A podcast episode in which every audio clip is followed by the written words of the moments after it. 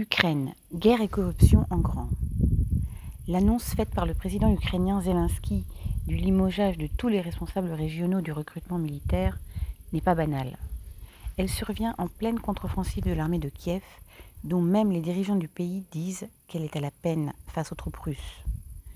Zelensky avait-il le choix? Comme lorsqu'il avait limogé cinq ministres et d'autres hauts personnages de l'État, il a estimé cette fois-ci qu'il devait trouver des boucs émissaires pour le peu de succès de l'armée ukrainienne face à celle de Poutine.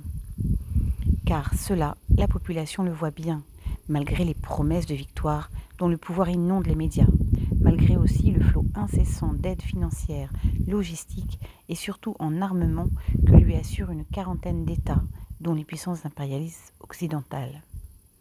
Et puis, même si Kiev, comme Moscou, et pour les mêmes raisons, refuse d'avouer ses pertes sur le terrain, la population est bien placée pour savoir de quel prix effroyable elle doit payer la poursuite de la guerre en termes de morts, d'invalides, d'hommes parfois raflés en pleine rue pour les envoyer tuer et se faire tuer au front.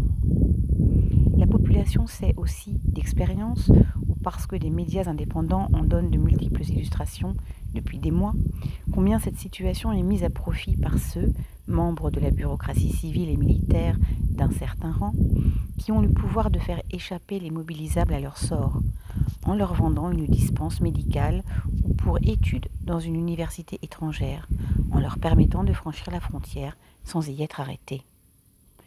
La population a donc eu un aperçu, pas tant de la corruption en ce domaine, que de la volonté de Zelensky de lui donner le change. En effet, il a annoncé que le parquet avait ouvert 112 procédures contre les responsables de la corruption pour enrichissement illégal entre guillemets et ouvrez les guillemets transport illégal de conscrits de l'autre côté de la frontière fermez les guillemets. La télévision a même montré des images du procès du chef du recrutement militaire à Odessa, précisant qu'en décembre 2022, dans ce pays, sous les bombes, il s'était offert une villa en Espagne pour 3,7 millions d'euros, une dépense représentant d'ailleurs plusieurs siècles de son salaire officiel. Et il y a ces hauts fonctionnaires, ces élus du parti de Zelensky, le serviteur du peuple, du nom de la série télévisée qui avait fait connaître l'acteur et futur président comme un pourfendeur de la corruption, qui, au mépris de la loi martiale, séjourne des mois à l'étranger dans des conditions très confortables et d'abord à l'abri de la guerre.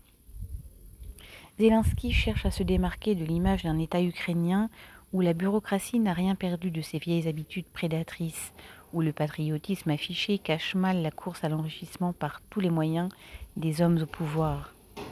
Et les purges, même étendues, n'y changent rien. Leur répétition en est la meilleure preuve. Bien sûr, cela pose un problème à Zelensky. Alors qu'approche l'élection présidentielle de mars 2024, il est peu probable qu'il puisse s'y présenter et en perdre la victoire, pas même en monsieur propre. Sa cote de popularité s'érode dans les sondages. L'un d'eux note qu'une majorité d'Ukrainiens pense qu'il chapeaute de ce fait, de fait ce système de prédation à grande échelle au sein de l'appareil d'État.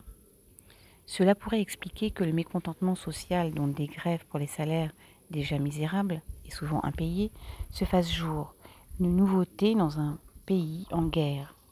Ainsi, mi-juillet, parmi les mineurs d'uranium de la région de Kirovorad, dont 200 sont partis à l'armée parce que leur employeur leur doit 8,5 millions d'euros de salaire, et, non loin de là, à Kriviri, une ville de 600 000 habitants, dans quatre hôpitaux publics où les autorités ne versent plus les salaires depuis un acompte début mai.